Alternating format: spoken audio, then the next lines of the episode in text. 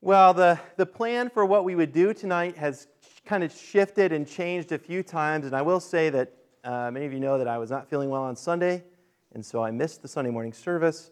And my whole plan for how to preach through the Christmas season was kind of upended. So last week's message is now next week's message, and this Wednesday became somewhat of an anomaly.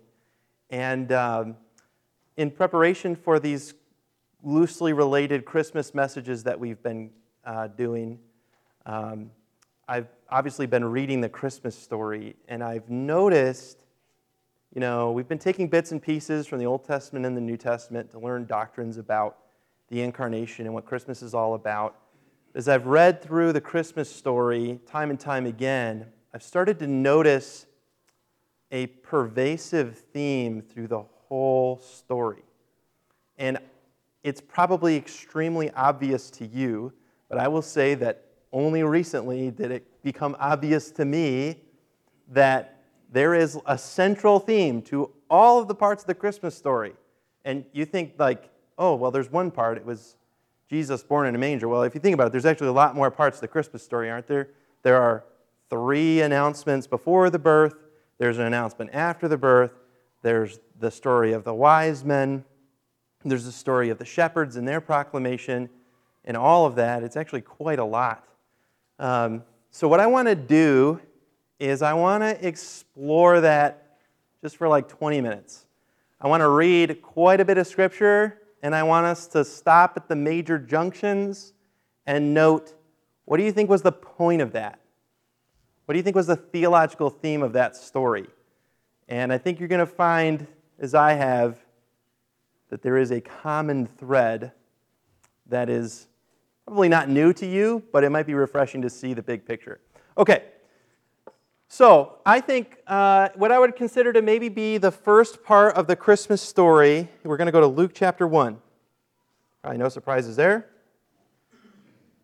And we are going to read the story of the announcement to Zacharias. We're not going to read the whole story. We're not going to read the whole of any of these stories. We just do not have time. I wish we did. Now, Zacharias is not being announced about the birth of Christ, right? Whose birth is being announced? Is John the Baptist's birth being announced, but there's kind of, uh, pun intended, a pregnancy to the, to the announcement here, in that it implies the imminent coming of the Messiah. Okay? Um, so, we're going to read uh, just a few pieces of this announcement to Zacharias. Of course, the angel appears to him, the angel Gabriel actually appears to him and uh, reveals to him that John the Baptist will be born of his wife Elizabeth. And then Zacharias doesn't believe, and he's struck dumb. Okay? So you probably know that. But let's read verse 5. There was in the days of Herod, the king of Judea, a certain priest named Zacharias of the course of Abia and his wife was of the daughters of Aaron, and her name was Elizabeth. Now, this isn't unimportant, but let's skip down to verse 11 to kind of get to the, the meat of this. And there appeared unto him an angel of the Lord standing on the right side of the altar of incense. And when Zacharias saw him, he was troubled, and fear fell upon him. But the angel said unto him, Fear not, Zacharias, for thy prayer is heard, and thy wife Elizabeth shall bear thee a son, and thou shalt call his name John and thou shalt have joy and gladness, and many shall rejoice at his birth. For he shall be great in the sight of the Lord, and shall drink neither wine nor strong drink, and he shall be filled with the Holy Ghost even from his mother's womb. And many of the children of Israel shall he turn to the Lord their God.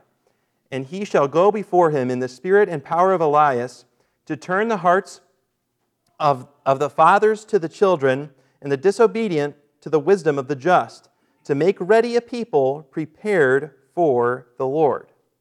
Okay, out of those verses that we read, especially 11 through 17, if you had to pick one that would contain the theme, the theological theme of what's being said here, what verse would you pick, do you think?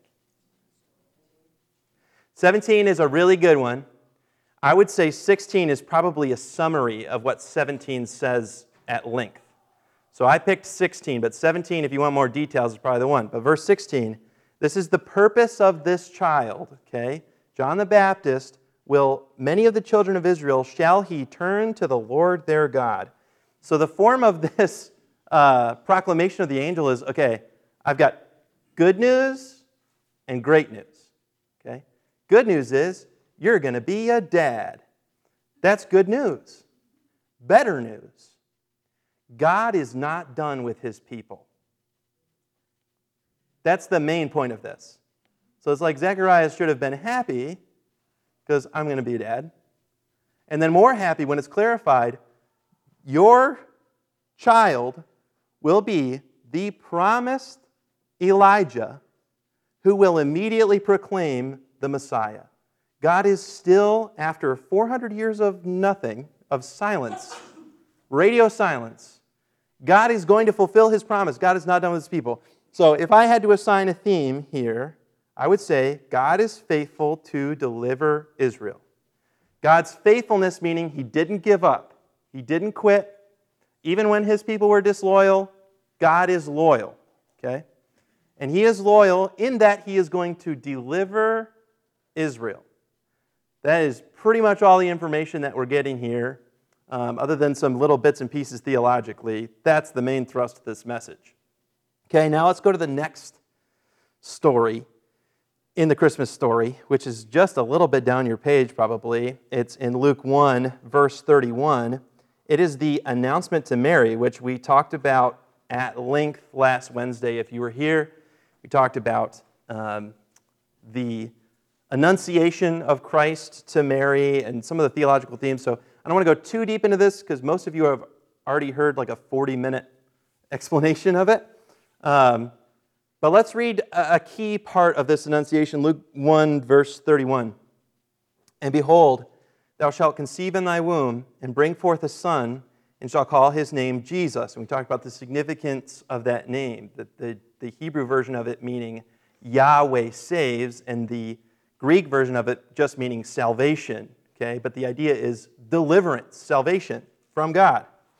He shall be great, verse 32, and shall be called the Son of the Highest, and the Lord God shall give unto him the throne of his father David. It's a fulfillment of a promise. What is it what do we say about God's character when he fulfills promises? That he is faithful. Okay? And he shall reign over the house of Jacob forever, and of his kingdom there shall be no end. Okay, so again, we have a good news, great news situation. Good news, Mary, you're going to be a mom. Also, good news, we're not to the great news yet. Good news, um, your child is going to be the Messiah. Here's the great news he is going to save God's people. What is the theme of this announcement? God is faithful to deliver Israel. Say, is it all about Israel? Right now it is. Right now it is. Don't worry, there's more clarification coming, even in the Christmas story. But here's the message of the announcement to Mary God's being faithful. He hasn't given up. He's going to send a deliverer for his people. And right now we're talking about Israel. All right, the next part of the Christmas story, uh, which is uh, the prayer of Mary, the song of Mary, the Magnificat, or whatever title you want to give to this. Um, we're going to look at Luke 1. Okay, here's the thing spoiler alert this Sunday's message is the Magnificat. So we're not going to go into too much detail here either, because if you come back Sunday, you, I'll talk about every verse and the whole thing. Let's talk about a couple of important verses. We're still in Luke 1. And now we're uh, in verse 54. We're not going to read the whole thing. But this is the, the song of Mary. So this, this announcement has come to Mary, and then Mary goes to see her relative Elizabeth, and we could discuss exactly how they're related. I think Elizabeth is probably her aunt. But um, she goes to see her relative Elizabeth, and Elizabeth, uh, you know, John the Baptist jumps in Elizabeth's womb, and everybody's all excited and, and Mary's excitement about bearing Christ kind of reaches a fever pitch, and she delivers this proclamation, I think probably best thought of as a song. It's very poetic. And we'll talk about it again on Sunday again. But here's some important verses. Verse 54 uh, He hath helped, or holpen, helped, we'll say, his servant Israel in remembrance of his mercy, as he spake to our fathers, to Israel and to his seed forever. God is going to deliver Israel according to his promises. So, what is the theme of the prayer of Mary? God is faithful to deliver Israel. That's, that's three in a row. They're not all the same, but a lot of them are the same. Okay, but notice I italicized uh, faithful here because faithfulness is the primary theme of Mary's song. But the faithfulness is definitely pointed partly towards the deliverance of Israel and partly towards God's faithfulness to Mary in particular in this situation. It's both. But we'll say God is faithful to deliver Israel is definitely the theme of the prayer of Mary. Okay, let's look at the next Christmas story, which would be the prophecy of Zacharias. Okay? um, let's see. I got my yeah, I got my notes mixed up here. Uh, we're, we're going to start reading in verse 68, and I want to give you a little context here so you know what's going on. Um, Zacharias did not believe initially the message of the angel, so he struck dumb. And then um, John is born and he's circumcised, and they're still like, What should we name him? And everybody's like, Call him Zacharias after his father. And uh, Elizabeth's like, No, call him John. And they're like, Wow, we want to ask Zacharias. Zacharias, write it down. So Zacharias writes it down. He's like, Call him John, because that's what the angel said we need to call him. And, uh, and then we get to verse 68 here. Uh, Zechariah's tongue is loosed. He's able to speak again. He's obviously been thinking about this, and he prophesies Blessed be the Lord God of Israel, for he has visited and redeemed his people. And he hath raised up an horn of salvation for us in the house of his servant David, as he spake by the mouth of his holy prophets, which have been since the world began. What is the theme of the prophecy of Zechariah? I bet you can guess. Did I already put it up on the screen? Yeah. God is faithful to deliver Israel. And here's a caveat that's added that we haven't gotten yet. Because up till now, it's totally possible that everybody who's been talking has been thinking about uh, deliverance from oppression. But Zechariah's prophecy, and this is a word from God, it is a prophecy. Zechariah's prophecy clarifies that this deliverer is coming to deliver Israel from their sins. And we get two important words that Zacharias uses that will be reused in a couple more passages we'll look at. One of them is redeemed. And you get that in the verses that we just read. You get the word redeem. What does redeem mean? It means to, what's that? Pay the price. To purchase back, okay? Like um, when you redeem a coupon at the store, okay? You're using that coupon and they give you something in return. Well, the price of Christ's blood is what purchases us from our sin and our, the penalty of it. It's a price being paid. And then we also, in a verse we didn't read, a little bit later in the prophecy of Zacharias, we get another important word, which is the remission of sins. It's like we're being absolved, or at this point, God's people being absolved of their sin, being declared righteous. It's a similar idea to justification. The remission of sin is the goal of this deliverer who Zacharias' son would proclaim. Okay. Uh, the ideas of redemption and remission are the keys to Zechariah's prophecy. God is going to buy his people back, he's going to absolve them of their guilt. All right, let's talk about the next one, and I know we've just gone out of chronological order, and that's my fault. but the announcement, or no, this is chronological, chronological order. The announcement to Joseph. Up to this point, Joseph is in the dark, apparently. And we don't get this account in Luke at all. We have to go to Matthew. So go to Matthew chapter 1. so Joseph finds out that his fiancee is pregnant, and that doesn't seem right. So he's decided to end their um, betrothal, and something special happens. Matthew chapter 1, verse 20. But while he thought on these things, behold, the angel of the Lord uh, appeared unto him in a dream, saying, Joseph, thou son of David, Fear not to take unto thee Mary thy wife, for that which is conceived in her is of the Holy Ghost. And she shall bring forth a son, and thou shalt call his name Jesus, for he shall save his people from their sins. Now, there's a clarification that Joseph got that Mary didn't get, because the reason he was going to be called Jesus is clarified to Joseph, because he will save his people from their sins.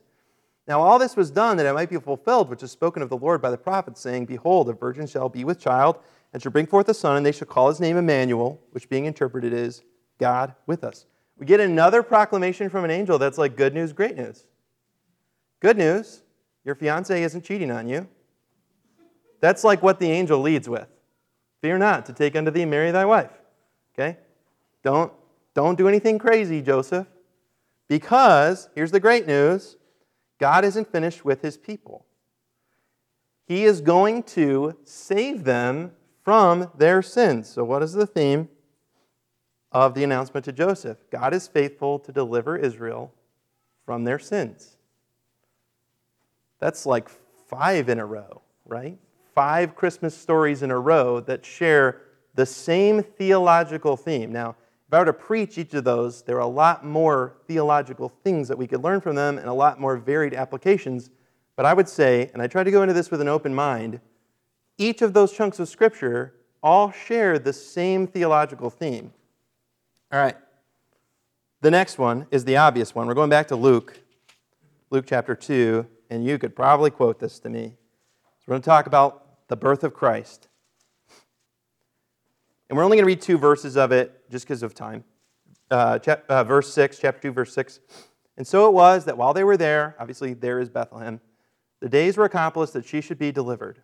And she brought forth her firstborn son and wrapped him in swaddling clothes and laid him in a manger because there was no room for them in the inn. Here's a curveball because I think that the theological theme of verses 1 through 7, which is the actual birth of Christ's story, is I think is actually about the humility of the deliverer.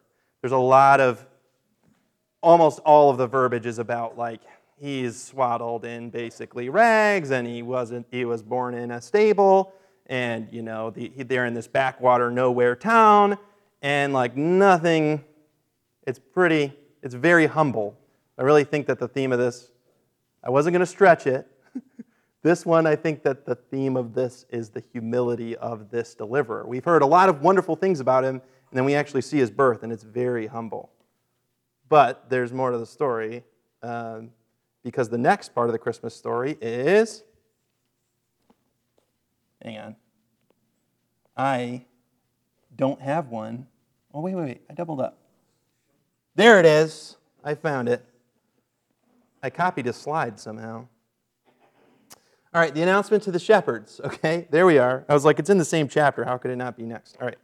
Luke chapter 2, verse 8 says, And there were in the same country shepherds abiding in the field, keeping watch over their flock by night. And lo, the angel of the Lord came upon them, and the glory of the Lord shone round about them, and they were sore afraid. And the angel said unto them, Fear not, for behold, I bring you good tidings of great joy, which shall be to all people. For unto you is born this day in the city of David a Savior, which is Christ the Lord. And this shall be a sign unto you you shall find the babe wrapped in swaddling clothes, laying in a manger. And suddenly there was with the angel a multitude of heavenly hosts, praising God and saying, Glory to God in the highest, and on earth peace, goodwill toward men. This one also has a different theme, I think, a different theological theme, and that is that this deliverer, who is he? Though he was born lowly, he is in fact divine. He's witnessed by angels, and his purpose is to bring peace with God. Okay, that's, that's the theme of this story. Let's look at the next Christmas story, which is the encounter with Simeon. So this is days later. Um, they go to the temple. Uh, they're going to offer sacrifice. Um, for Mary's purification. We're not going to get into all that. They encounter this holy man. That's how he's described. He's a holy man. His name is Simeon. Um, he's devout. And uh, let's read Luke 2, verse 25. And behold, there was a man in Jerusalem whose name was Simeon. And the same man was just and devout. Okay, there we go. There are the terms describing him.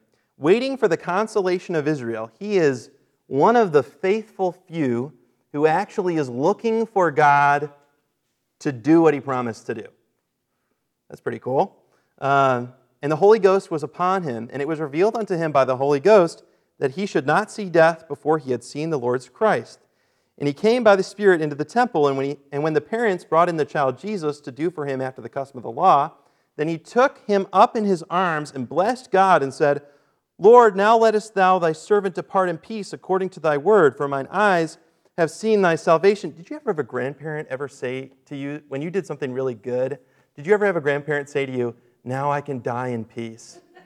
Because I, my grandma used to say stuff like that all the time. Whenever like something made her really happy, she'd be like, now I can die in peace. It's like, grandma, you're fine. You're in, you are in perfect health. Uh, this is exactly what Simeon says, though, which is kind of funny. Um, he says, uh, uh, Now lettest thou thy servant depart in peace according to thy word. For mine eyes have seen thy salvation, which thou hast prepared before the face of all people, to light, a light to lighten the Gentiles and the glory of thy people Israel. I really, really want to include Simeon's story in the Christmas story, not just because Jesus is still a baby, which he is, and because it comes before the visit of the wise men, uh, chronologically, I believe. Um, so I think it should be part of the Christmas story, but also because, guess what? Up to this point, all of the wonderful praising of God has been about what God's going to do for Israel. But Simeon's revelation from God, he's filled with the Holy Ghost, it's a little bit broader than that. Look at this. Which thou hast, the salvation which thou hast prepared before the face of all people, a light to lighten the Gentiles and the glory of thy people Israel. So, this salvation, which is brought in Christ, will not only be for Israel, but for all people. So, what's the theme? God is faithful to deliver all people. All who would put their faith in Jesus Christ, as, as the gospel will clearly teach us. Okay, uh, two more. Two more quick stories, and I got to go. Um, the encounter with Anna, we'll talk about this very briefly. Um, right after that story about Simeon, they run into a prophetess named Anna, and um, she prophesies and talks about how uh, the Lord is finally going to deliver those who looked for hope in Jerusalem. And so, what is she saying? What's, what's the purpose of her prophecy? God will redeem his people. And we get the word redeem in her prophecy. So, not deliver, not save, but redeem, which is a similar idea, but I changed the word to reflect accurately what it's about. And then the last story, which you know, is a visit of the wise men. And um, you know the story. The men come from afar, they follow the star. It's probably close to a year after Jesus is born. They arrive, they bring these very expensive gifts. Joseph and Mary are not living in a stable anymore, they live in a house now, by the way. And uh, like regular people, they were probably only in the stable for like a night or two. But uh, they, they come and they, they uh, bring these expensive gifts. And the whole purpose of this story is that Christ is royal. Okay, I really believe that the whole point is to say this child who is born is the king. That's why Matthew includes it and Luke doesn't, because Matthew is borderline obsessed with the royalty and the kingship of Christ. That's the theme of his whole gospel, so he's sure to include this story. So, let's draw some final conclusions. What is the theme of Christmas? Well, here's some important words that we've seen over and over and over and over and over again the loyal love of God. I've been talking a lot about a Hebrew word that means loyal love. What's that word? There we go. Repetition is the key to learning. It's so refreshing because don't tell them I said this. When I taught the teens, if I took a whole semester and talked about a word like that, I could get to the end of the semester and ask them, and they would not know. But you know, so that's good. Um, yeah, chesed, okay, the God's covenant loyal love, okay, often translated mercy in the in the King James, which is still a good word for it because it represents the fact that God's love extends to His uh, His forgiveness of sin. Okay, so the loyal love of God, God didn't let go of His people. He's going to fulfill His promises as part of His character. Okay, another thing that we've heard over and over and over again is that God is going to deliver, He's going to save. This is what God delights to do. Part of His character, He wants to he wants to renew that relationship. He wants to draw people back to himself. And uh, that's the purpose of Christ, even in the Christmas story. And then I think, lastly, a theme that we can't ignore in the Christmas story is the majesty of Christ. And every time he's being um, discussed by angels and prophets and everybody, he's being magnified, okay? So we can't overlook that. So he, here's the point. If you have ever questioned, maybe you've heard people say, like, the real purpose of, the real message of Christmas is the cross. You ever heard somebody say that? The real message of Christmas is the cross, because Christmas is really about salvation. If you ever doubted that, it is definitely what the Bible says, okay?